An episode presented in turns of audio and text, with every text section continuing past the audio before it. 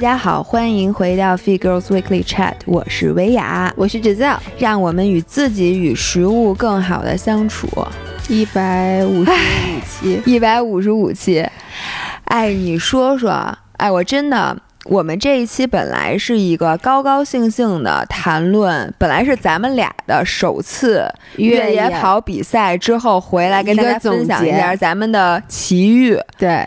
然后先是这个老爷因公，哎，我想说这次真的是太奇葩了，整个这次这个经历，就是你让我后来想起来，我我有我有一点点觉得 everything happens for a reason，就是这一次越野跑，姥姥和姥爷都特别的激动，但是呢，呃，姥爷说实话，因为是三十五公里，你说强度相当于跑一个全马。对吗？就是这件事你跟我说的吧。嗯，然后我其实一直还有点担心，因为我确实是跑步不太行。然后呢，特别巧，就是在你你知道就是。在呃比赛之前的一周，那个周日，我去参加了一个二十五公里的跑越野跑，大家都知道，对，大家都知道那件事儿。当时我是把它当做一个练习去的，而且我当时跑的时候，我就给自己定了一个目标，我就说千万不要受伤。嗯，我说因为受伤你不就耽误下礼拜的正事儿了吗？嗯，所以我跑的整个就很保守，就是所有的我其实还能再加把劲儿的地方 我都没加把劲儿。然后当时那次大家听了音频也是其余很多，包括我车什么又。掉有迟到什么的，我已经觉得我去这事儿太寸了，太水逆了。但是总算安全到家了，嗯，然后我觉得这事儿就过去了。结果在周六，但是你知道我跑完那个越野跑以后，我连续几天，因为下坡的时候对小腿的肌肉用的是很多很多的，对。然后呢，连续接下来的三天我是没有运动的。我当时就想，千万。别运动，我养着，因为我想就是等到那个真正比赛那天，只要我人是全护人，我怎么着我都能在关门之前给跑下来。但是呢，在周四的时候呢，要我们要。拍一个广告，广告，然后那个广告还不是一个简单的视频，就是四十多个制作组，就是制作组有四十多个人在我们家就跟着我拍了一天。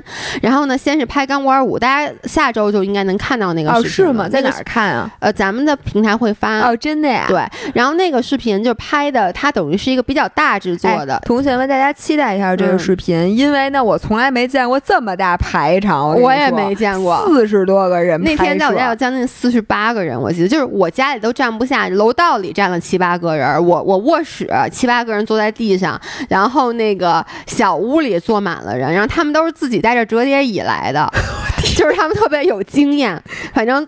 就是整个就是一个非常大制作的那个视频，就跟小微电影有点像微电影，吧？所以我自己自然而然也会比较认真的对待。然后他一开始要拍一个我跳钢管舞的，然后跳钢管舞呢就要拍你在地上踮着脚尖走。当时踮着脚尖走的时候，我就是觉得小腿很胀，嗯，因为你而且你知道他不是拍一次，他拍好几好几过那种大制作，在呃，我觉得粉丝听完咱们什么挣钱不容易那期 都知道有多多辛苦，就走好几过，然后我就觉。得小腿很胀，然后回来以后呢，紧接着在我们家楼下要拍做 burpees，然后其实我没有做那么多，我看你说做几百个，其实没有，大概是三四十个吧。但是我三十四个是连着做的，就我一口，因为他只要人家不说咔，你就不能停。对，而且你还要有表情，然后你在做的时候，你等于说你整个是你最用力的状态。大家如果我觉得大家都知道，因为就是比。比如你平时训练嘛，你的强度可能是五，这个时候有人突然拿出相机说：“我给你拍个视频。”对，然后你一下心率就爆表了。是，然后每个动作都要做巨标准。对，然后拍完那以后呢，然后呢。要拍一个高抬腿，结果高抬腿我真是第二下，因为高抬腿我第一腿抬得很高，第二就是踩地的时候我很使劲的踩地，要那种啪啪啪啪那种感觉。然后我左脚一踩地，我当时能听见我那个韧就跟腱，我能感到它有那种拉扯的那个感觉，我一下就摔了，就是，然后我就完全听着都疼，就完全站不起来，真的疼到我那个。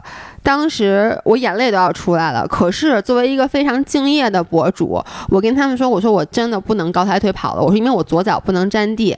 他们说，那你还有什么别的动作吗？但是他们又不想要趴着的动作，又不，然后呢，因为在室外嘛，你也没法做仰卧起坐什么的。于是我就做了一个，大家会应该会在视频里看到，我也不知道他们保没有。然后最后发现，这所有的什么高抬腿 burpees 一个镜头都没用，那你可能得气死。然后他们就用了一个，反正就左脚不着地的镜头。Anyway。然后这个就是周四，然后并且出了这件事儿以后，我还继续一直拍摄到那天晚上十二点，然后就是基本上一直就是用右脚站着，就左脚不敢着地，所以我。周大家看到周五直播的直播之前，我就跟姥姥说：“我说你你说我还去不去？”然后因为当时周五比赛是周日，我已经那天晚上就一直不停的姥姥告诉我什么冰袋敷什么的，我就一直不停的用冰袋敷，然后用姥姥给我的那个膏药不停的贴，然后一直在用按摩枪打，就是我能想象到的所有的就是方法我都用了，然后呢。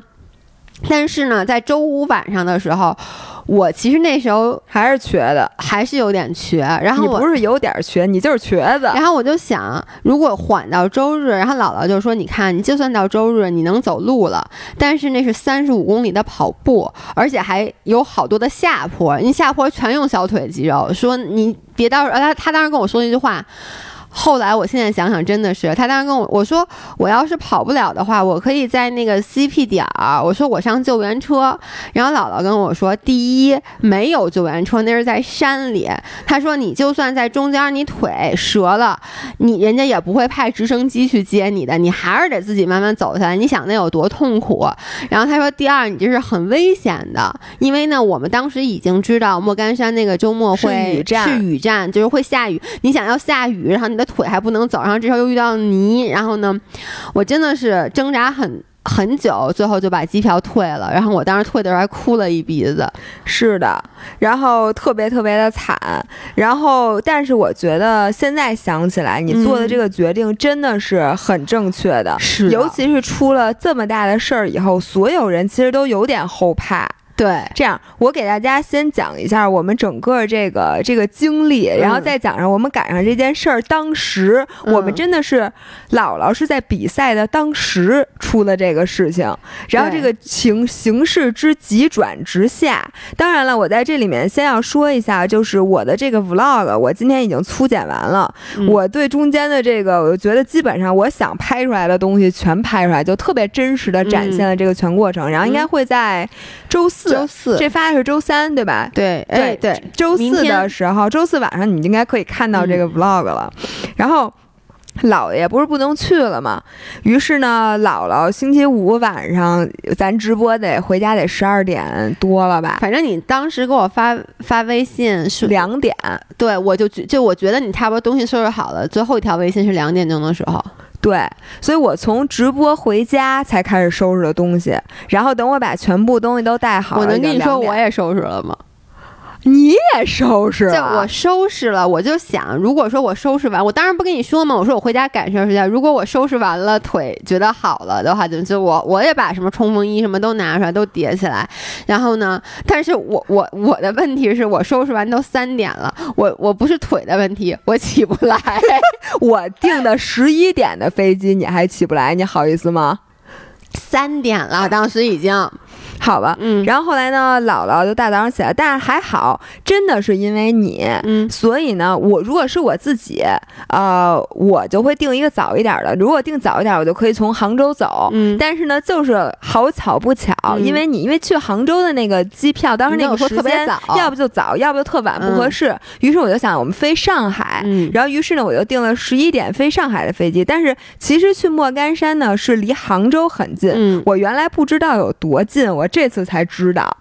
你知道从杭州东站到德清的高铁一共只有十几分钟，对，特别近，特别特别近。我这我看那十六块钱的票价，我就想跟你说，票价才十六块钱。对，嗯，但是我就只身先飞到了上海，然后在上海的还好，就在虹桥同就是一站直达，然后转了那个高铁，坐了一个小时的高铁从虹桥到杭州东，然后又等了大概半个小时，基本上也就是因为你知道。我才知道火车换乘没有那么方便。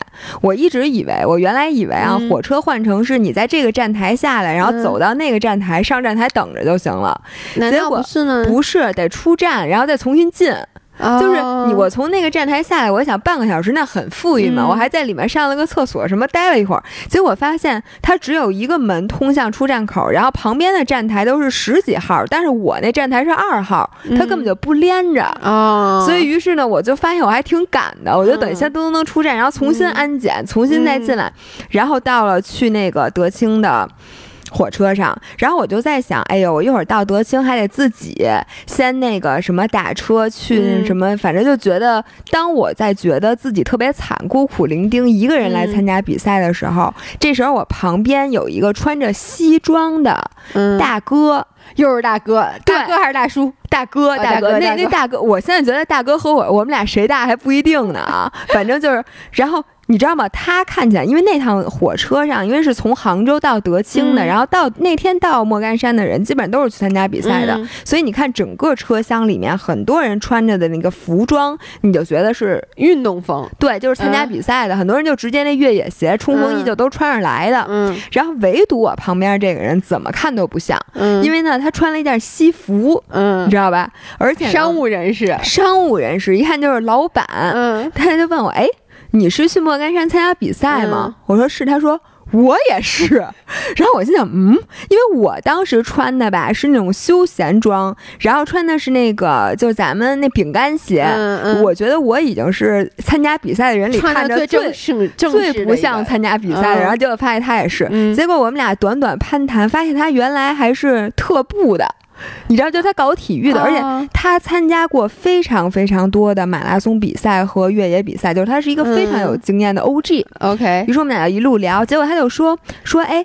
说咱俩一起走吧，嗯，然后我说行啊，我说但是我当时想的是我们一起打车走，嗯，然后没想到一会儿发现有两个人下来接他，并且呢接他的那个人开了一辆崭新的大路虎，而且是昨天才提的车，嗯，然后我们俩等于就是，然后坐上了一个呃小二百万的。豪车，嗯，然后我当时就心想，我这运气也太好了。我说那个从来比任何比赛运气都没好过，都特惨。我说这次终于运气好一回。补你上次马拉松没有车那次。对我当时想的就是，God has a bigger plan。你看早晚给我找不回来。你看我这赶的结果。坐上车以后，车胎爆了是吗？被我坐爆了，然后也没电了，跟上次是打不着火。然后坐上车以后呢，因为你知道吗？是这个人的朋友和那个朋友的司机，还是从另外一个城市，也是来参加比赛的。然后顺道上接上他，应该是从反正跑临近的城市，所以他们也不是德清人。然后。就问我你去哪儿？说咱们一起去领物。嗯，我说呢，因为我不是就是咱是组委会邀请的名额，所以我就说我先去到那个组委会那酒店，然后跟他们一起去领物。我说我先去酒店。嗯，于是他就说你去哪个酒店？我就给他报出了酒店的名字。结果好巧不巧，这个酒店吧是一个连锁酒店。于是那个司机就他也不知道那是连锁酒店，我也不太清楚。他就输入导航里面输了对输了这酒店的名字，然后呢稀里糊涂我们就上路了。然后呢再加上我们因为刚认识嘛，然后就在聊说，哎，你以前参加过什么比赛？然后就给我介绍户外经验。我然后我就突然问我说，哎，这德清的火车站离这酒店怎么这么远啊？嗯，我当时心想的是，别到时候组委会订那酒店离比赛的地儿特别特别远。我在想，我不又出现上次无锡无锡的那事故？结果那个司机师傅说，哦，还有五分钟，马上就到了。结果我突然看到了杭州市的路牌儿，就是那个大马路上的路牌儿。我说，啊，我说这是这地儿对吗？于是呢，我旁边的大哥拿出了导航说。哎，咱们好像回杭州了，我们才发现杭州也有那个酒店，所以你们就是坐火车去了，从杭州去了德清，然后又从德清开回了杭州，没错，然后再从再从杭州再开回德清，没错，我就我好不容易花十六块钱，花了十几分钟从杭州的高铁站坐火车到了德清，又被车给拉回了杭州，然后幸亏发现的早，因为你知道吗？他们再过五分钟以后，他们就准备把我放在酒店门口，然后他们就。走了，然后，然后我去酒店 check in 的时候，我肯定也发现不了。然后我 check in 人是说没我的名字的时候，我就开始找。等我发现的时候，我又要重新的再坐高铁去德清。那你我估计我连领悟都赶不上。幸亏发现的早，于是呢，我们就一路又开了四十多分钟，小一个小时，等于我们来回开俩小时。等于我花了两个半小时才到德清，本来十几分钟就到的，那十六块钱白花了，白花了。对，然后呢，我一看人家组委会的什么事儿，那人是不是新买的车就想多开开？我觉得也是。对，然后呢，这个错过了什么事儿呢？因为组委会的人就是你知道，呃，莫干山的这个比赛啊，它分好多组别，有一百公里组、七十公里组，咱们报的是三十五公里，然后还有更短，还有十公里，然后出发的时间都不一样。嗯，像一百公里。公里组呢是星期六的早上八点钟就出发了，嗯，这样因为他们需要跑，大概一般的人得二二十多个小时，再慢点三十个小时才能完赛，所以他就需要最早出发。然后七十公里组呢，前一天晚上，对，是星期六的晚上八点出发，然后咱们是星期天的早上出发。对。于是呢，组委会他要安排大巴车，嗯，就说说那个七十公里组的那个起跑，说特别嗨，那个现场气氛，说你们一定要去看看。所以咱们早点吃午饭，早点吃晚饭，因为那个也有七十公里组的人要搭这个组委会的车，说咱们五点吃饭，嗯，然后吃完饭之后一个车过去看那个起跑，嗯，结果呢我饭也没赶上，车也没赶上，于是我说那咱就一起去领物吧，于是我领物是拖着大箱子的，嗯，结果我才发现拖箱子是对的，为什么呢？这里面我都要引入一点，就是这个靠谱的赛事是真的靠谱，就是。越野跑和路跑的一个区别，一个很大的区别就是越野跑是有强制装备的，叫强装。这个事儿你也知道，因为之前发了。但是呢，在越野跑之前，我是完全不知道什么叫强制装备的。就是，呃，像越野跑的常见强制装备，它是按照当地的天气。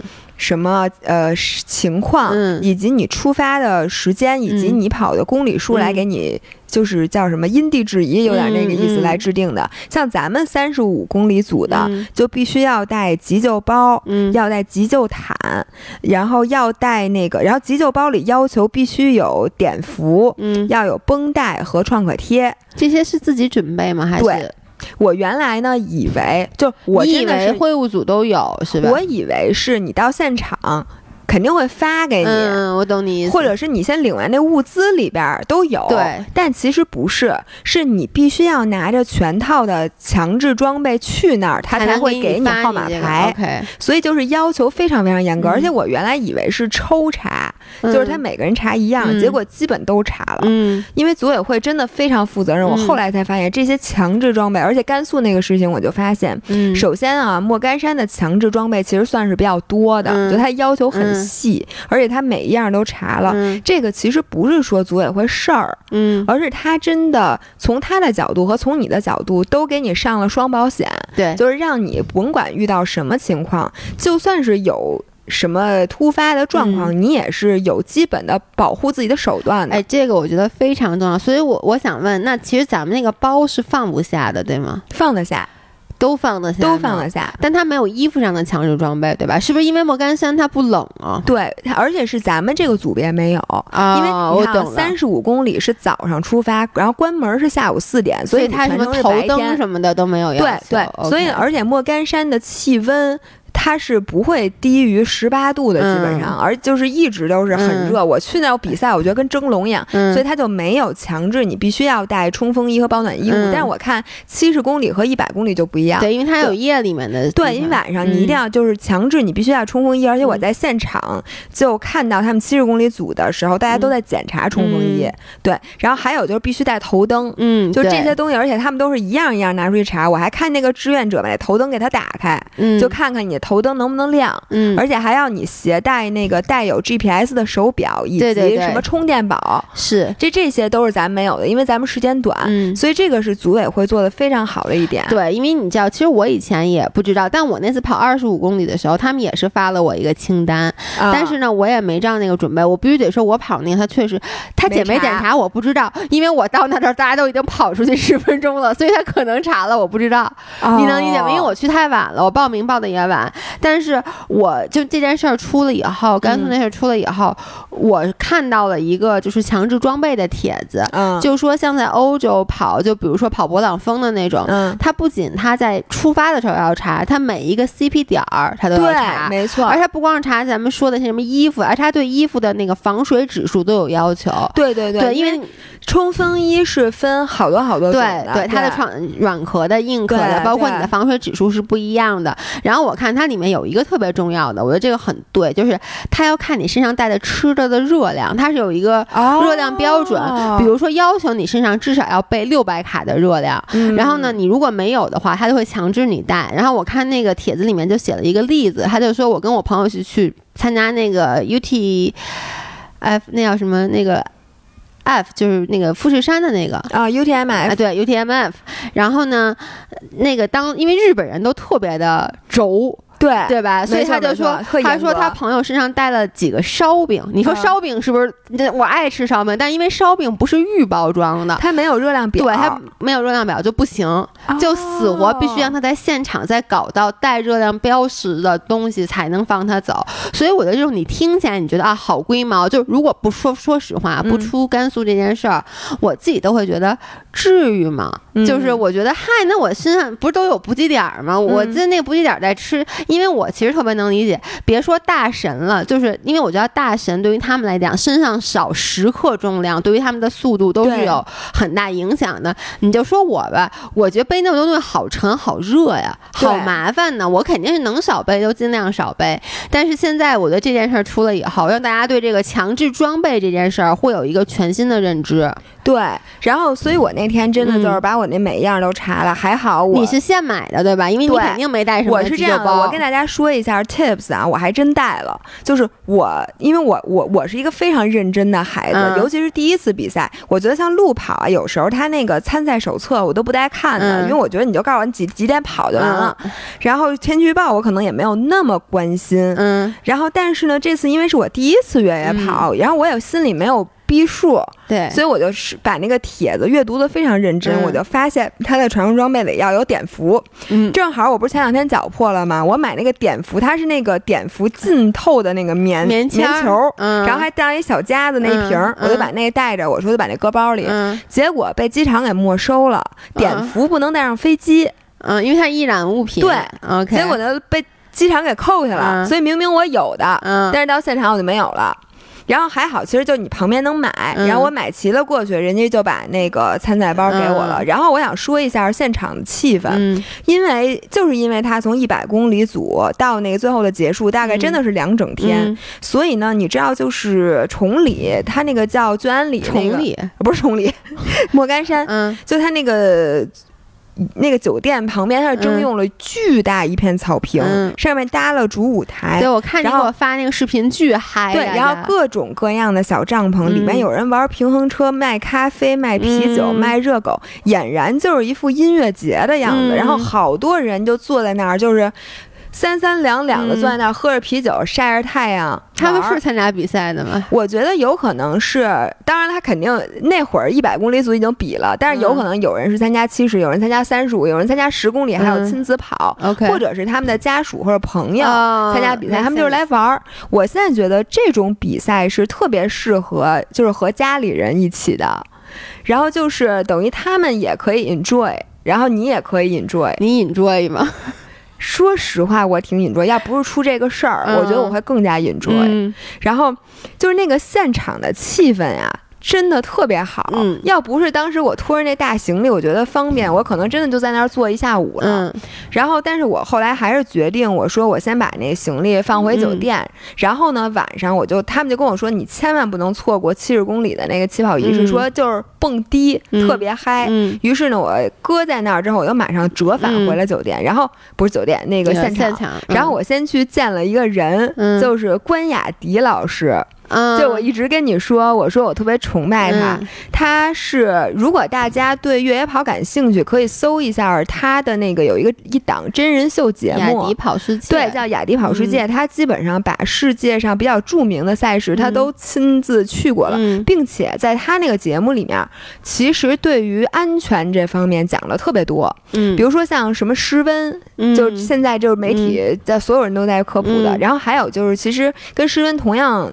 危险的是热衰竭，就是你夏天的时候中暑脱水。对对对，其实是就一个是因为冷热交换，因为冷嘛，一个是因为热，这两个是对等的。然后另外呢，还有其他的一些就是在越野的时候容易出现的安全问题，或者还有就是怎么贴绩效贴，然后怎么能让自己水少起呃水泡，然后怎么按摩，然后怎么带这个这个装备，然后什么就这些东西他都会穿插在他那个真人秀里边讲，所以我觉得真是。是拍特好，嗯，我看完了之后，我就对他无比的佩服。然后我知道他跑七十公里，我说我提前先去找他一下。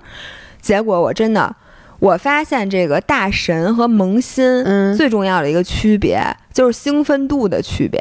嗯，就我见到他的时候，他整个人就跟要睡着了，奄奄一息，你知道吗？就在椅子上，就那种完全打不起精神。我说你是特困吗？他说啊也没有。然后我就说，因为我去找他的时候已经七点四十了，他是八点跑。他就说，然后我就说我我陪你走过去吧。他说不用再坐会儿。我们俩一屁股坐到了七点五十六。嗯，然后我就说，我说七点五十六，你是不是该走了？他说不着急，不着急。说那个等你还不着急。我说还有四分钟你就要跑，而且那个地儿过去走过去怎么着得两分钟。他说啊没事儿，我我那不着急。我说走吧。然后在我的督促下，终于把他蹬走。这个我的 vlog 里面都拍了，大家也可以看一下他那个长什么样啊。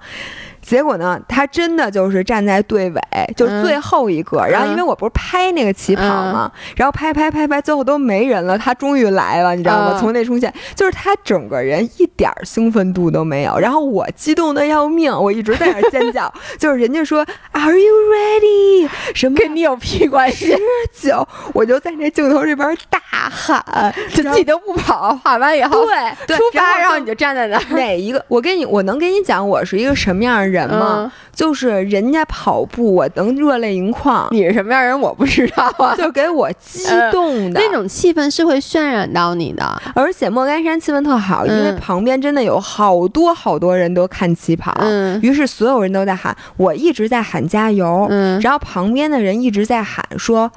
那个安全第一，注意安全！我真的觉得他喊的太明智，因为你知道，当时看起跑的那时候还没有出这个事儿。当时其实有有帖子有风头说这些人失踪了，对，那刚出那个那个消息还没有，然后只有一张照片，是一堆人盖着那个急救毯在那山包上那张照片。我当时我不知道为什么，但是我就觉得没事儿。嗯，我当一般人都觉得没。前一天晚上我也看到了，是吧？所以我不是，你记不记得？就前一天晚上就挺晚，你当时应该已经睡了。我给你发一个，我说你明天别逞能，我说那个你如果不行的话就赶紧停什么。你给我发这是因为你看到了对那会儿已经有人遇难了吗？呃，没有，我看那不是遇难，但好像是有一个人确认遇难，我也忘了，反正是谁发给了我，好像是我爸发给了我。但是就当时这件事儿还完全没有第二天那么大，对，但是也是说就。突发环境因素造成了这个越野跑的这个这个灾难性的这种事儿。对。然后我当时就想，因为我知道是下大雨的，所以我不就给你发了那些嘛。然后你也没回。对，那会儿我已经睡着了。我知道你。然后早上起来我也没看着，因为呢那会儿我早上起来事儿太多，就是肯定一紧就是是。然后我就没看，然后当时我早上起来的那个状态，我一点儿都没有觉得今天会是如此重大的一天，对，如此。你你还发了，你还发了 story，然后你还发说你们看看这这天儿，然后什么雨。没错，我当时就觉得我一点我真的没有当回事儿，然后我现在说实话，我想起来挺后怕的。对呀，然后。我是看完那个起跑仪式，我当时就比所有选手都兴奋，我就想跟着他们跑了都。然后我一想，哎呀，我我现在回去收拾东西，因为我那什么号码牌都没别呢，而且我就是不是什么就跟你别了号码牌，你真能跑似的，人家不给你算。不是，我当时想的是，其实我好多事儿都没干呢。然后我回去的话，就把我所有的装备摆出来，我觉得这还真挺花时间的。嗯，你要把衣服都试好。它跟那个跑马不一样，它东西比较多，主要是你又得带吃的，因为跑马你就带俩胶。嗯，这你得带全天的吃的，而且我当时心里没有任何逼数，我几个小时能回来，嗯，所以你就得照着一天的干粮背，然后你也想起明天下雨，你就想你的衣服得带够吧，对，你到底穿什么？然后又那么脏又有泥，你还得挑可以扔就可以舍弃的东西。然后我本来是带了本准备穿那压缩裤跑步的，然后一看那个天儿，我决定在外头再跳。套一条金造的裤子，因为我想，万一我是出溜下来，那压缩裤是那种针织的，万一给刮坏了，反正这不穿的短裤吗？就里面是压缩裤啊，就压缩短裤，骑行裤。对，但你是露腿的呀？啊，对啊，不是屁降，你小腿不用着地，大腿啊，大腿不是我，我那行裤到这儿吗？到到膝盖上面，然后我外面套了一条短裤，我等于是穿了两条裤子。外面套那条短裤呢，就是准备那个用屁股劈酱用的。对，没错。然后我就是想了很久，到底怎么穿衣服，然后包背里头、背外头都想好了。然后一会儿我最后给大家就 vlog 里大家看了，要不？对，我们把这个整个比赛过程留给大家在视频里看。对，然后我是想跟大家说一句，就是听话的孩子。还是有优势的，嗯，就我这次全程我准备的所有的衣服，基本都是按照大佬们的指示办的，嗯，都大佬说你买什么衣服哪衣服好，我就买了哪个，然后大佬说什么账，嗯，咱就用什么账，然后说那包，然后给我推荐的鞋，结果我发现我真的是全程非常非常舒适，嗯，并然后没有遇到任何一个我觉得。可能是因为装备因为装备的问题引起的困扰没有？对，所以这就让我第一次的完赛经历其实是非常享受的。除了天气不好啊，但是唯独一个就是我那冲锋衣，嗯，就我冲锋衣穿的是我跑步的冲锋衣，嗯，结果发现还没比赛，我一身上就湿了。对，因为你那其实不是防水的冲锋衣，它是防水，但是它这样的，我后来才发现啊，就是没有一个面料能做到又防水又透气。嗯，那肯定的，对吧？你要防水就捂得慌，对。然后你要是透气，它就没有那么防水，所以呢，你就需要在防水和透气之间做出选择。嗯，但我这衣服呢，有点忒透气了，你知道吗？就是。因为我跑步曾经穿过它，跑过很长的距离，它真的是非常透气。但我没想到它的防水性能真的有点差，因为你这拿水管子是试不出来的。我那天当天前一天晚上，我特地的把那衣服在水龙头下。那不行，它你因为它而且你知道它放那是长期浇，没错，它不是浇一下。对我浇一下，发现哎。一点都不湿吗？我当时就觉得，哎，这衣服没问题。结果第二天真的，因为那个雨下的过大，所以很多人跟我说他是跑了十 K 身上才湿的，但是我是没比赛就湿了。而且是透透的湿的，哎，我跟你说，湿的真的是很难受，我觉得。对，但是幸亏呢，我里面穿的是那个叉 B 的那个压缩衣，它那个衣服为什么那么贵？就是因为它的那个面料是黑科技，它的恒热、恒温性很好，对，恒温，并且它能帮你散热，而且不让你身体就速干。哎，在这里，请叉 B 的爸爸注意一下我们这边啊，因为我冬天滑雪也是，就叉 B 真的是一个很好的东西，他家太贵，他们家太贵，真的。是巨贵，所以我在外面套了条裤子，而且我怕把它刮坏，而且不太好看。说实话，有点像有点傻。对，直接把内衣穿真的是真的是好，确实是好。嗯，对，我说到哪儿了？哦，收拾东西。嗯，对。然后呢，那天晚上倒没发生什么事儿，除了没吃上饭以以外，一切都完美。然后晚上我就赶紧睡觉了。哇塞，那第二天早上，我跟你说，我拉开窗帘那一刻，我都绝望了，就外面。瓢泼大雨是，咱们其实早就知道了，因为当时的预报是说是大雨。对，但是我真的没想到，因为我去无锡，人家预报也是大雨，但是那大雨首先只下了一小会儿，嗯，其次是真的。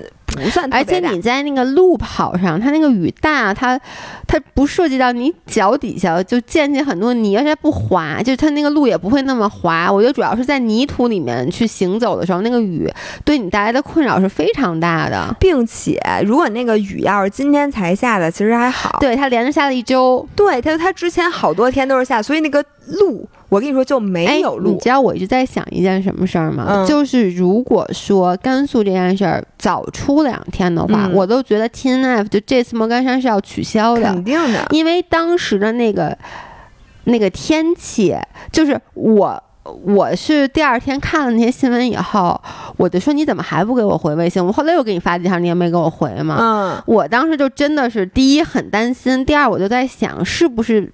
赛事方要提前关门了，就是要要给你，因为我觉得这个赛事方，我要是赛事方，我急了，我跟你说，我得上山去赶你们去。后面事实证明你的判断是对的，就是然后在瓢泼大雨当中，然后这个比赛又开始了。说实话，在开始之前，其实就有很多人退赛。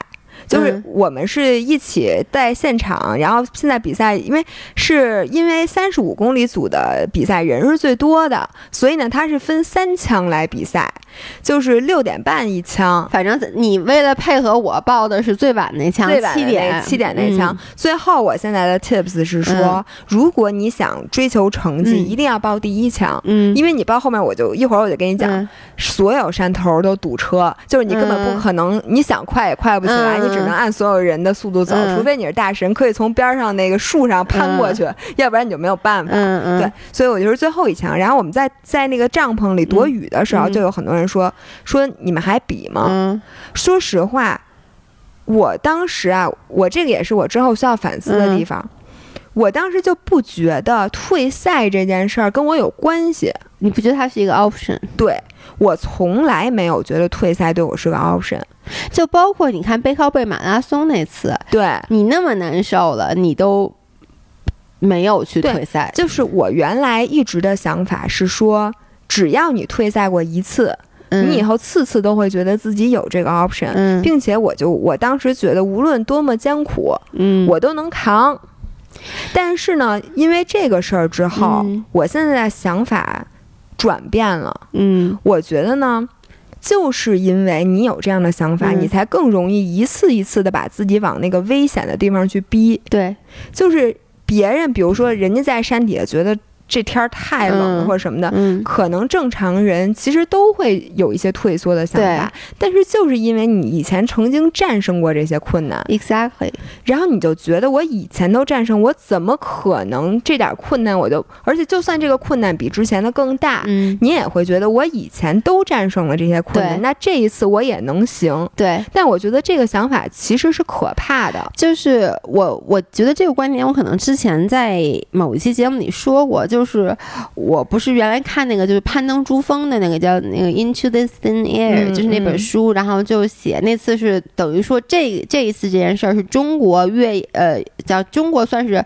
跑步史上最严重的最大灾难，最大灾难嘛。然后那个攀登九六年攀登珠峰，那个是就是攀登珠峰有史以来最大一次灾难。嗯，这次的死亡率是达到百分之十十几，是一百七十九个人遇难二二十一个人。嗯，那次是好像死亡率百分之六十，但攀登珠峰本来每次都有都有死亡。对，然后那次 exactly 就是就是说，他最后的结尾就是说做极限运动。嗯，其实你发现。所有做极限运动的人，就是做的特别好的人，最后他们的结局，嗯，你你可能现在还没有出现，但是你 eventually 这些人最后的结局都是在这个追求极限的过程中丧失的。然后呢，这是他最后的那句话。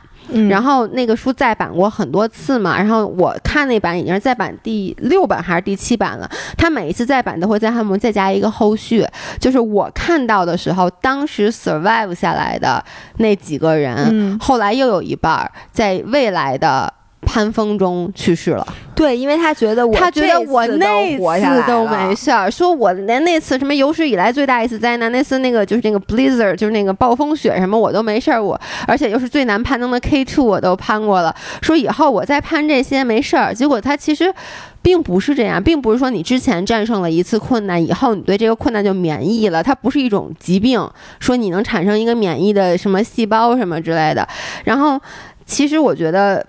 嗯，就怎么说我，你知道我什么感觉吗？如果我，你当时说如果我跟你去，你说你可能中间就会退赛，嗯，但是我反而觉得如果我跟你去，咱俩不会退赛，因为我也是一个，就是不管我跑的好不好。比如说，你看运动什么的，我每次都是要往死里作，因为我也觉得就是中间放弃不是一个 option。就我哪怕这次跑完了以后，我以后不参加了都行，但我就老有这种跑都跑了，都半路上了，我怎么可能就停下来呢？所以其实有时候就是这种互相就说啊，没事儿没事儿，继续往前吧，继续加油。我觉得是就是因为你之前是这样的人，才让你有那么优秀的成绩。就这些人，对，因为要不然他如果从最开始就是知难而而退的人，他可能也没有他的今天。就他可能很多，他能够，呃。就是怎么说呢？取得成绩的机会可能因为他被他错过了。对，而且就是我相信这些人，他之前一定会战胜过很多非人的这种困难。对，肯定的。对，所以这也就是一个双刃剑，就是他既成就了你，他也毁了你。当然了，可能很多人在这里会说说姥姥姥，我觉得你说这话不公平，因为这次完全是组委会的责任。这样吧，我们我估计有一些，因为很多听咱们节目的人是也是。关注这个圈子的，但可能还有很多人他是不关注这个圈子，他可能没有特别注意到。这件事儿，那我们再大概说一下什么事儿。对，就是在同跟姥姥参加那个越野比赛的同一天，五月二周末，其实五月二十二号，二号，对对对。然后在甘肃的这个白银，白银，然后组织了一个山地越野赛。嗯，其实它叫山地马拉松，其实就是一个其实就是一个越野跑，然后也是百公里的，是他们的第一次举办。嗯，然后当时呢，一共去了一百七十九名参赛者，其中里面有很多是那种大神。对，然后包括去世的这些，其实都是顶尖的这个跑者。然后他们呢，就是由于，当然了，现在的事故还在调查，我们就先不说由于什么原因。反正基本上我们知道的事儿，就是他们在呃跑在一座山上的时候，然后就因为这个失温，并且因为没有救援，上是很久很久没有救援，再加上他们身上的装备什么的可能也都不太够，然后就有二十一个人因为。失温这个情况就是去世了，对，而且这件事儿特为什么说是呃中国马拉松松？松有史以来最大的一次灾难。第一，是因为我们知道这个损失非常的惨重。嗯。第二，就是整个这件事儿，就是我看了一下，就说第一，这个马拉松赛事跟其他不太一样的是，只要你参加，一般咱们你记不记得之前有人问你说，哎，您那个跑这么多，人家给你多少钱？你说我人家不给我钱，我还得花钱报名。但是这个赛事是，呃，你只要你完赛，就给你钱。这件事你知道吗？我知道，但是我不觉得这是针对所有人的，应该是针对精英选手，就是不不，人家邀请的吧？不，只要你完赛，所有参赛选手，这个比赛是，就是首先这个是所谓的，就是前几名是有高额奖金的，今天大家说过。第二就是只要你完赛，就能拿一千六百块钱。哦，是吗？就只要你完成了这一百公里，对。哦。所以就是说，这个赛事为什么就是会有很多人去参加？它也是因为这个。原因对，而且呢，还有一个就是这个的比赛，它的关门时间非常短，具体我不是很懂，所以参加的人都是精英。对，就是说，我看他那个评论，就是说像。你你这次咱们俩这种想去参加一个就是第一次跑，说去试试，你根本就你就根本报不上这个，就是他一定是门槛很高，他是门槛很高的一个，也以至于这次其实受难的这些人都是精英，而且为什么就是说一看这个基本上拉出那名单，这些人很多人都是能叫出名字来的，其实就是因为他们跑太快了，因为。就是他们是跑到，它是 CP two 到 CP three，就是这两个站点之间是有八公里的八公里一千米，八公里一千米的爬升，这是第一。第二是这条路非常非常的差，以至于呃物资运送不到那个 CP 三。对，CP 三就是在那个山顶的那个补给点儿，什么都没有，没有没有吃，没有喝。那我都不知道那点儿是干嘛的，就是让你打卡，就是为了证明你上去过，对，没抄近道。对。对，所以呢，他就是没有任何的补给，就是种种种种原因吧。然后呢，就以至于这次这二十多个人真的是我，我觉得后来看，我觉得他们太惨了，你知道吗？因为好多跑得慢的人，我看就采访就说，还好我跑得慢，说因为我跑得没人那么快，我跑到那个 CP two 的时候，已经碰到很多下来的人了，就告诉我们千万不要往上走，所以我们就退赛了。但是正是因为有这些先跑上去的人，他经历了那个恶劣的天气和恶劣的条件，才。换取下面这些人，我觉得的存活。对，然后我想说的一点就是这件事儿在咱们三个跑步群里引起了轩然大波。你想，大家所有爱运动、爱体育的人，这两天的心情都是特别复杂的，对对吧？然后大家在讨论有有几个这种核心的观点啊。一种人就是把所有的责任其实都推到组委会身上，对，也不是所有责任吧，就是说以来以骂组委会为主，对，就说这组委会。会，然后扒出他们的黑暗，然后一共什么这公司只有二十个人，然后完全没有中了多中中了多少个什么赛事的标，对老板之前是卖文具的，对，强制装备有多不合理，就没要求这个，没有没要求任何。然后呢，为了因为有奖金，以至于大家都要自己。最轻量化，就什么都不带。对，然后在 C 最应该有补给的，对，什么都没有。我觉得这是最重要的。然后也不让大家退赛，知道天儿不好，也不让大家退赛。然后呢，也工作人员都撤了，CP 三没人。然后说什么叫救援，救援晚上愣找不着路，反正。到也找不着人，然后以至于错过了最佳。说这个什么梁晶他们到晚上，他们的轨迹还在动，就说明他们当时没有去世，没有死，但是救援就找不到他们。反正就讲了种种种种，这是救援，这是一类。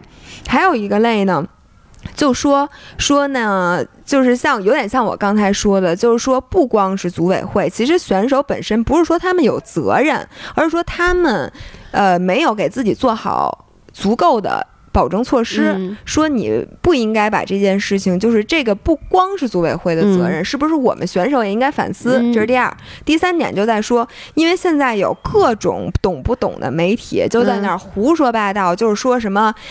马拉松本身就不不应该对受牵连的事儿太多了，我爸可高兴了。我爸说：“这是不是我说过的？” 对，就是要是说这种运动本身就不科学，还有人在那说风凉话，什么这些人图什么呀？在家待着不好吗？对对对，反正就是来一大堆这个人，所以呢，大家就是，反正就是你知道吧？就这几天，这我看群里就没别的事儿。就是我觉得不光是群里这件事儿，其实引起了除了体育界或者就是就是。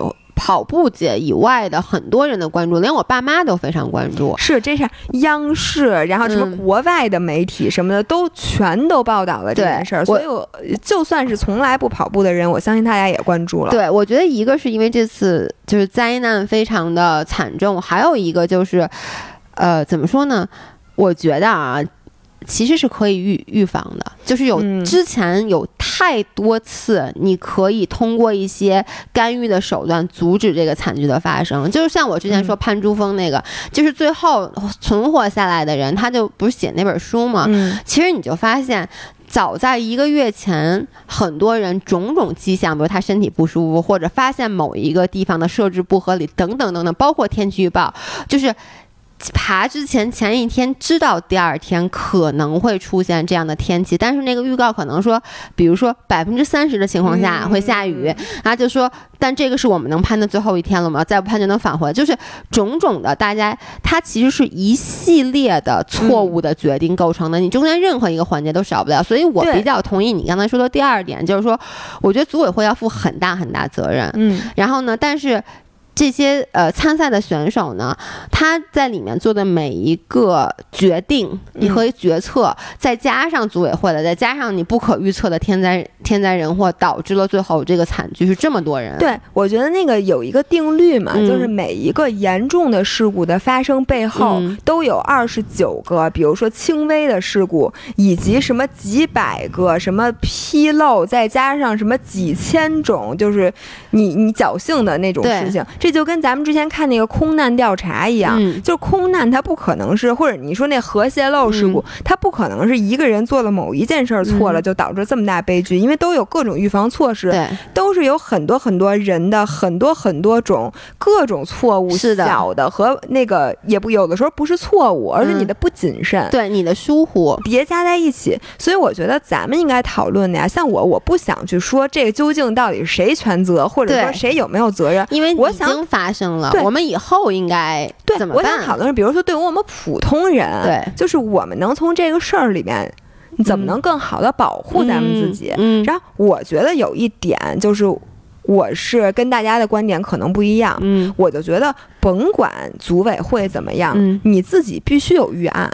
就你不能把自己的生命完全交给组委会。嗯，你说好，组委会不强制我带这，我就不带。嗯，然后组委会不让我退赛，我就不退赛。嗯，然后组委会没提醒我这个，我就可以当不知道。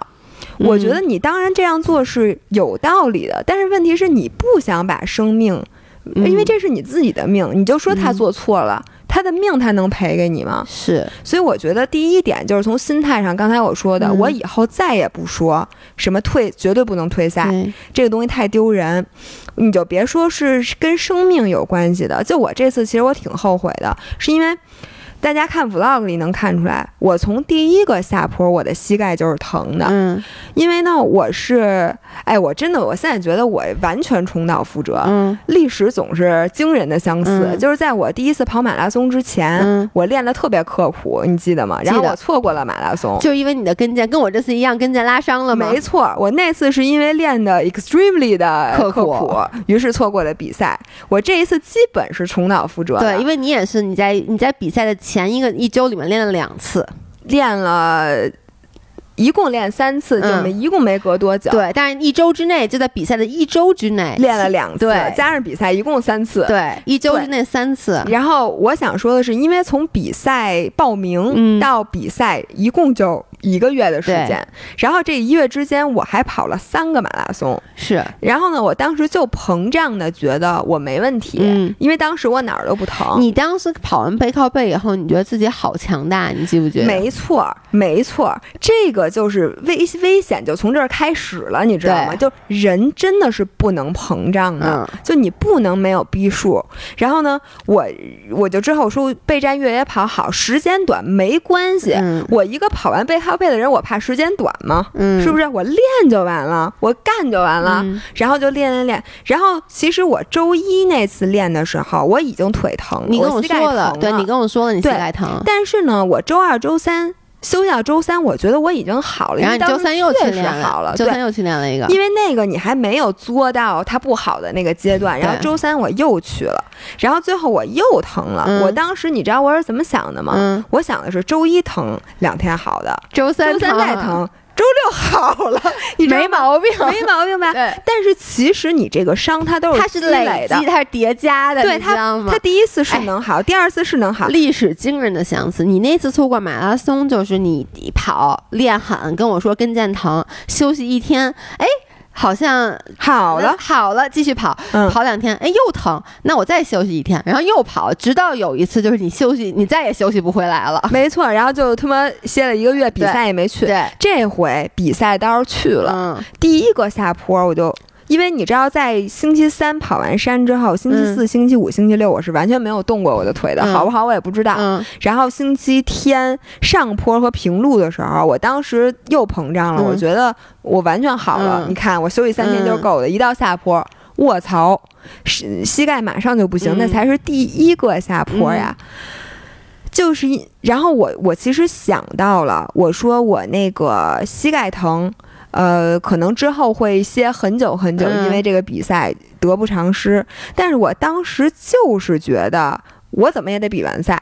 我我特别能理解你，如果是我，我是你，我会做一样的决定，因为我觉得我已经上来了，对我都站在这个山头了，我怎么可能？但是事实证明，你知道我昨天我的膝盖疼的，连动感单车，我我想骑着自行车去超市，我根本骑不了，因为我的膝盖不能动的时候，我突然意识到，我昨天真的巨害怕。我在想，我是不是因为我的鲁莽，给我的膝盖造成了永久的损伤？但是我跟你说，膝盖相跟腰伤很像，就是它。就是你不停的作，不停的作，然后把它越做越坏。对对，然后我当时一下子那个劲儿，因为你在比赛当中的那个心情和你真的膝盖疼的那个心情是不一样的。然后比赛之后我巨后悔，因为你知道吗？还有一个情况就是大家在那个 vlog 也能看到，在第二个 CP 点的时候，我有一个小伙伴使劲劝我退赛，他就是因为他的一个是下大雨，他对觉得之后那个路肯定很难走，然后第二个是由于一会儿我。会讲到，然后第三个就是由于他自己膝盖也扭了，他为了觉得细水长流，嗯，他说没有必要因为一次比赛，然后使劲做，这又不挣房子不挣地的。对呀，就是你图什么？是，但是我当时就跟他说：“我说这是我的第一个越野跑，我说我要是之后再有比赛，我可能就退了。但是第一个我绝对不退。我现在连这句话我绝对要说。尤其是当时，我觉得你可能也在想，我都没参加，你再弄一退赛，咱俩 这干嘛呢？我当时就想的是，这么多双眼睛看着我呢，我一个越野跑，而且我现在什么事儿没有，就是现在有点疼，有点下雨，我怎么能退赛呢？我现在想到。就算是路跑，你可能还可以这样想，因为不管你出大多数危险，只要你不是什么心脏骤停之类的，你只要立刻刹车就就就能膝盖疼，就你停下来到任何一个点求助，你马上可以得到帮助。但是越野跑，你只要不在 CP 点儿，你在俩 CP 点正中间，对你真的叫天天不应没有。你说你在山头上，你说我走不动了，人家只能工作人员把你背下来。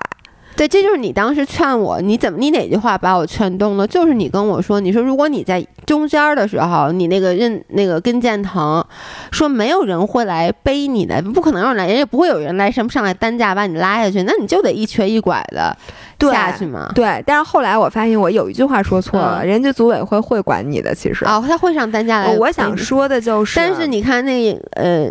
这次甘肃这个就是没有啊，甘肃没有，就是赛事和赛事之间区别之大太大了，让你无法想象。然后我想说的第一个就是心态上的反省，就是你真的不能膨胀这个人。对，而且我能延伸一下吗？我觉得在这里面你需要有一件很伟大也是很难做到的事儿，其实。跟咱们常说的那个与自己身体和解是一个意思，就是你要认识到你身体的极限到底在哪儿。嗯，就是这个挺难的。就是往小了说，之前咱们老说，比如你今天特别累、特别懒，你不想去健身，这个时候有的时候真的是一种懈怠的情绪。那这个时候你说我就咬咬牙站起来，我一去跑步，可能发现哎，跑完特爽，然后健完身、撸完铁特爽。但也有可能你越跑越累，你跑完特别难受，就是。这个挺难拿捏的，就比如说，就像你刚才说的，我我在跑的时候，到底这个。是一个小的，可能是我情绪上引起的，或者我只是疲惫，我咬一咬牙，我能过去。因为之前我老听到一句话，甚至你也经常说，就是你每次当你突破一个极限以后，你会有一片新的天空。嗯，就是它会，比如说你到这儿你努不动了，然后你迈过去以后，你一下有有很大的进步空间。所以有时候我们又觉得应该推自己一把。嗯，但有时候我们又说，OK，我今天的极限就在这儿，我要 listen to my body。这个怎么去找这个点？这个东西啊，只能你自己找。对。我是觉得你已经不停突破自己的人，你要意识到的是，你其实是个凡人，你不是全能的，对，而且你不可能只成功不失败。嗯，所以呢，有的时候我看有一个人说的特别对，就是比一味的勇敢更加勇敢的事儿是知道什么时候认怂。哎，我怎么觉得我也看过这句话。是吧？对，你知道我在那个，我我我讲一件小事儿，就在 CPR 的时候，组委会在拿大喇叭广播建议大家退赛。当时这件事儿已经出了，组委会肯定恨不得上来把你都绑下去。他是出了，但是我不知道怎么回事，我大概就是听旁边有人议论这件事儿，但当时我那手机我也没仔细看，其实我手机已经炸了，炸锅了，你知道吗？但是我不知道。我就心想，为什么要退赛啊？为什么要大家号召大家退赛？然后还说那个，呃，你现在退赛，我们奖牌照样给你，你知道吧？组委会恨不得跪在地上求你。对，组委会就差跪地求我们退赛，因为。但是当时吧是这样，当时只是下了雨，但是第一温度很高，第二没有风，就是其实是很难造成湿温，它可就是地上比较滑。对，但是你知道它会有一个其他的风险存在，就如果山体滑坡或者就是那种对这种。泥石流，但我我不知道那边会不会起。但如果这种，我跟如果这件事儿出了，这组委会就完了。我跟你说，这又是一个爆炸性的。对，但是我觉得组委会做的好的一点呢，是首先他建议他是这么说的：说大家酌情的根据自己的情况考虑，因为可能前面有雾，并且有那个大雨。但是呢，他又说我们也会增派这个力量。你知道后半程，因为我已经知道这件事儿了。后来，然后我一路跑，人越来越少，因为很多人都。退赛了，并且前方真的有大雾，就什么都看不见的时候，我觉得特紧张的时候，我发现隔。三步一岗，两步一哨，全是工作人员。嗯，就是你每跑个几百米，嗯，就有工作人员站着。是，然后就让你觉得这个赛事是有保障的。对我看到说好的赛事，就是国外那种大型的好的赛事，基本上那个参赛人和志愿者是一比一的标配。对对，真的是我这回感受到，真的是好多人，而且不可能走错路。嗯，每一个路口都有人给你举旗子。嗯，你你想走错都难。嗯，这是第一个，然后。第二个呢，是他改路了，就是原来呀有一个下坡，是如果下雨天很滑，你可能真的会摔，而且旁边是悬崖，比如说那种。但是它就是因为它预案非常充分，而且莫干山经常下雨，他们全都知道这个情况，以至于呢就把有一个很大的下降改成了防火道跑，嗯，以至于这样子呢，你就完全没有后顾之忧，你防火道你能出啥事儿，你就跑就完了。所以呢，我觉得这就是参加成熟的赛事、大型赛事的不一样的地方。对，我觉得其实越野跑，你就说起来，在国外都算是一个非常小众的运动。说实话，而且呢，就是国外你想承办越野赛的话，你要有非常。就是成熟的机制以及各种的资格什么之类的，国内就是我觉得也是因为这几年突然有了这个东西，感觉我我可能之前不太了解越野跑，我这次我也不了解，完全不了解。你跟我说，我最近不就开始感兴趣了吗？你查，哇塞，越野赛好多呀，在国内每个周末恨不得都有。然后现在你看，所有的东西都 都都是延期，都是取消，然后一大片。是，其实我觉得这个是正确的，因为这件事出了以后，我觉得这次政府做的好在两点。第一，他没有说一刀切，他其实说的也说不要因噎废食嘛。第二个，他其实延迟是很正确的。我我觉得他需要做的是重新去审核，因为之前他是不审核的。呃，说句说白了啊，就我那次参加那个那个经济的比赛，那个虽然是二十五公里，但是我们有五十公里的呀。虽然是白天，但是我的感觉是没有人去查装备的。嗯，至少我在 CP 点是没人查，而且你如果丢了，人家也没没什么办法的感觉。对，因为也没有人，我那天没带表，啥都没带。我我我事先你也知道，我事先连地图都没没看。我我其实你这还是有点危险。我其实其实，你要是万一走迷路了呢？如果那天天气不好的话，就是危险的。因为包括我当时下来的时候，我不是脱水，而且如果你没碰到同行的人，也是危险。对，因为我其实山上是有岔路的。对，山上很多岔路，而且就像我说的，你其实到最后你就变成一个人的时候。手机是没有信号的，对，也没有人强迫我带那个带 GPS 定位的表。当时我也没收到高驰，我空着上去的。我要是在山上，而且你还没水，对我还没水，死的就是你这样的。对，所以其实现在想想很危险。对，这是我想说的第二个。第二个呢，就是。不要再看不起装备党了，哎，我觉得装备是对大自然起码的尊重。对，我觉得路跑你可以鄙视说穿着顶级跑鞋跑龟速的人，嗯，然后全身都是一身顶级装备，那你也为什么要去鄙视人家呢？不是很多人就是存在一种鄙视链，就因为你要让我跑，我就是那个穿着顶级跑，因为我跑不快呀，我跑不快还不许我在装备上使点劲儿了。对，但是我能够理解，但我觉得越野跑真。的是一个，你需要认真的去严肃的对待。其实你的装备都是你保命的东西，一件简单的冲锋衣，它可以在下雨和刮风的时候就变成你失温和不失温之间的那道屏障。对，所以我觉得就是不要再瞧不起装备党，而且我觉得我从心里就给自己的一个要求，就是以后。甭管我是第几次参加比赛，我都要当做第一次参加一样重视。嗯，就是必须要好好准备。嗯，就是你一定要带够了吃的，带够这个，带够那个。我这次看所有在莫干山摔的人全是大佬，就是因为他们说很多人说说我提前太忙了，然后我没有时间看，就不知道是雨战，所以就没有带这个。然后什么没有带杖，然后穿的鞋也不对，什么衣服也不对，什么的全都是。绝对不是第一次的，因为像我第一次跑，我会非常重视这件事儿。对，然后就导致你比赛就会很。很享受，你记不记？你一开始还跟我开玩笑，你说咱俩别到时候变成那个整个赛场上跑的最差的，但装备是最好的。对，我现在觉得没毛病，没毛病，真的，一点。咱们宁肯准备的充分一点，你哪怕多背点东西，让自己那包沉一点也没关系。你看，就说这次那那个出事的那些人，他们身上都没有什么余粮的。嗯，我就在想，你跑一百公要我，我我你得把锅背上。对我真的得得把。把锅背上，就我跑二十五二十五公里那次，我身上背了八根蛋白棒，就是没带水，就是水水喝完了，因为但是我真的背了八根蛋白棒，包括我们就不光是越野跑啊，我在这延伸一下，包括你去徒步，或者是现在很多人喜欢安营扎寨玩什么那个帐篷露营，就是凡是你去那种，我觉得大自然里面吧，你都要对大自然有。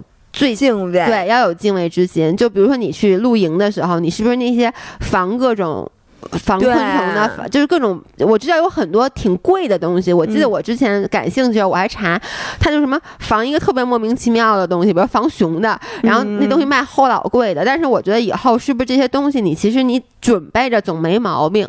要不然你就别去。对，我觉得要不然你就别去，真的是。我觉得说的特别特别的对，我是觉得无论什么事儿，你多上一层保险，你多带点东西，它总是没错的。你知道，你知道，这就让我想起了我们这次去那个那个雨崩，我们不是徒步嘛？嗯，我背了好多吃的，就真的好多好多吃的。当时走之前，老爷公公、江水就跟我说：“说你背这么多吃的干嘛？说咱回来吃不就完了吗？说不就七个小时吗？咱走时候吃的饱饱的，然后再回来。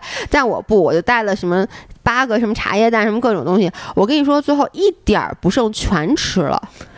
就是你真别嫌带的多，就你觉得你想象说啊，说那个我平时在家，你看我七八个小时不吃东西很正常。但是你不要忘了，你其实，在运动的情况下，就又冷，当时那天也是下雨嘛，刮风下雨，你冷的情况下，你是需要食物的热量给你。补充体力的，所以大家不要嫌麻烦。对，然后我最后一点想说的就是这件事儿，我真的不希望因噎废食。嗯，就是很多人现在那些负面的全都来了，对，就恨不得就把这个户外运动一棒子打死了。对，我觉得这个是所有热爱运动的人最不希望看到的。是的，你要说难听点儿，你说马拉松什么的极限运动容易死人，你在家吃点心还容易死人呢。那你说？糖得糖尿病是不是也死人？或者你你你在家天天坐着，你还容易得各种的那个三高什么的，都容易死人。你为什么凭什么就是因为这次出了一次事儿，你就说这个这个运动以后怎么着就就过街老鼠了？其实我们要是从这次里面学到一些教训，从中吸取一些经验，然后以后让我们能更加安全的去进行这些运动。就你知道，我觉得一个特别好的例子是，就是你知道，比如狗有一只狗咬了人。就要把整个村的所有狗都打死，这就是这种感觉。对，然后所以呢，我是觉得这件事儿应该变成一个契机，就以后我觉得这些特别三无的比赛。确实应该停，对，但是应该会有更多的像会跑，你知道这次的这个 T N F 和无锡都是会跑这个公司办的，就这种大型的赛事公司以后可能会更多的受人关注，对，并且他们的劳动也得到更多的认可，对，我觉得是应该朝这个方向发展。然后喜欢，因为我真的觉得越野跑是一件非常有魅力的事情，是的，要不然也不会有那么多人前仆后继。对，其实任何的极限运动都是。有原因的，大家才会去做它。你说你要是纯求死，谁谁去做这件事儿？然后我还想提一点，就是我知道确实有一些人啊，他会在报比赛的时候考虑这报名费，嗯，或者说考虑就奖金 slash 报名费，就是他奖金不会考虑，咱拿拿拿不上。对，但是我就说这次其实你说为什么大家就是。很多人就是像你说，完全轻装，什么东西都不带，他其实不就是为了最后能拿名次，你去拿那个所谓的高额奖金嘛？然后包括报名，真的有些，比如说啊，同样两个比赛，一个报名费费是七百块钱，一个报名费是一百块钱，那。我我觉得要我我我这俩对于我来说同样的时候，我可能就选择那便宜的了。但是你不要忘了，他七百块钱就是因为他给你一比一的配置这个志愿者，他给你在每一个 CP 点儿，其实就说那个 CP 三那个点儿，不是说车车用不上去。我跟你说，我真的觉得你车不运不上去，人也应该人力去运上去。你既然在这设了 CP 点，而且那是最艰难的路段，你为什么什么保障都没有？对，其实他就因为为了省钱嘛。你想，你人力去把这些东西运过去，你得多少钱？就在这种时候，我觉得我们还是要选择那些正规的、大型的，即使它可能报名费稍微贵一点的活动。对，你可以说你要觉得贵，你可以不参加，但你参加不要玩命，不要拿自己的生命开玩笑。我觉得，尤其对于新手啊，咱们，嗯，咱们先不说人家高手怎么选择比赛，因为人家可能还要看这个比赛我拿冠军的 chance 高高不高什么的，咱们跟这没关系，嗯，咱们只要不不被关门儿，对吧？所以呢，我觉得咱们应该看的是说，呃，整个这个赛事的服务和这个品牌，它是不是够成熟，能让我们这些新手，别说。就是更安全，这是起码的。我觉得还有一个就是快乐。对，我觉得其实越野比赛啊是非常非常，就你看啊，呃，像珊珊，嗯，还有之前什么其他的一些朋友，他们的首野的经验都非常不愉快。珊珊那次参加五十公里的崇礼，从来没跑过步，就是这姑娘没跑过步，去参加首野五十公里，穿的是跑鞋。对，我觉得这呀最更大的原因是他自己闹的。你说你不练，对吧？然后你非要你也不看装备，你就单凭一腔热情，你我觉得他就是冲着受罪去的，他就没想引住。但你看当时也没有卡他，哎，他什么装备都没有，没有卡他。鞋人家不管，对，但是他什么登山杖啊什么之类的，登山杖不是强装，对，但是你像我看，因为这两天就因为这件事儿，我看了好多帖子，我就发现成熟的那些国外大型，他别说登山杖，他会要求你在哪公里到哪公里必须要使用登山杖，哪公里到哪公里是不能使用登山杖，他会给你非常严格的要求。我觉得这种。真的放在之前，我会觉得怎么那么事儿？我愿意，我自由发挥，我 freestyle，我愿意怎么跑怎么跑。但现在我觉得非常有必要。对，然后我是觉得，我最不希望看到的就是大家入坑之后闪电退坑。嗯，我为什么这次也是不想让你去比赛呢？就是我怕这一次比赛之后，你跟董珊珊一样，嗯，就是有可能就是你最开始抱着一腔热情，你去，如果你比赛整个过程特别痛苦，对你可能真的不想再去了。所以。我觉得呢，就是选择一个靠谱的赛事，也是让你能真正享受这比赛的一个必要条件。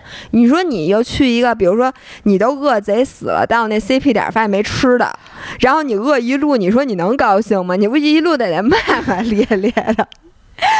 是的，所以我就觉得，像那个，就是大家可以去查那几个中国非常成熟的赛事，我觉得应该是大家的首选。对，所以其实即使因这件事发生了，我还是希望我未来是可以参加越野跑的。大家都报了崇礼的比赛，希望还能办。对，希望还能办。然后我觉得。希望其实更多的人喜欢上越野，因为它本身还是一个很有意思的运动的。对，但是有意思的前提是安全，保护好自己。然后另外的话就是别作。其实一句话对自己有点逼数，对，真的对自己量力而行。哎，我我最后一句话总结啊，我上次参加越野跑不是我说有一个刘叔嘛，嗯，然后这次是这样的，我周六，嗯，呃呃不对。周六晚上我不给你发微信，你没回嘛？但当时还没有那么严重，然后呢我就睡了。但是我第二天早上起来，我先是醒了一下，然后醒的时候呢，我就看到刘叔给我发微信，嗯说我弃赛了，说那个就是。太滑了，说那个你们也要小心，能弃赛就弃赛。然后我给他回了一个，我说我没去，然后我就开始找你，结果你啊一直不回我，然后我就开始在，然后我就开始看那些乱七八糟的那些帖，越看越害怕，越看越害怕。然后当时还挺早的，后来我又困了，我又睡，然后我整个那个睡觉的时候，那个做梦就是要梦不梦的那个感觉，我就在想，如果你这次死了，我得特别自责，因为如果我陪着你去。可能会死的更早了，我觉得 我还能救你。我说别到时候，因为我没去，我因为我当时特别怕你一个人，你知道吗？结果后来还好，你没事儿。然后最后一句话总结。结束今天的这个明信片，就是我上次跑越野跑的时候，刘叔跟我说的一句话，他说跑越野跑永远要低估自己，不要高估自己，最好什么都觉得自己可能不行，这个是最安全的跑法。然后另外一句话就是，我看那天很多帖子里都在说，说越野跑的终点不是不是那个比赛的终点，而是回家。对，说特别对，我觉得说特别对，真的好吧？那就用这句话跟大家共勉，然后等着周四看这个带画面。的部分，你就能知道这次比赛实际长什么样了。好吧，那我们周五见，周五再见，拜拜。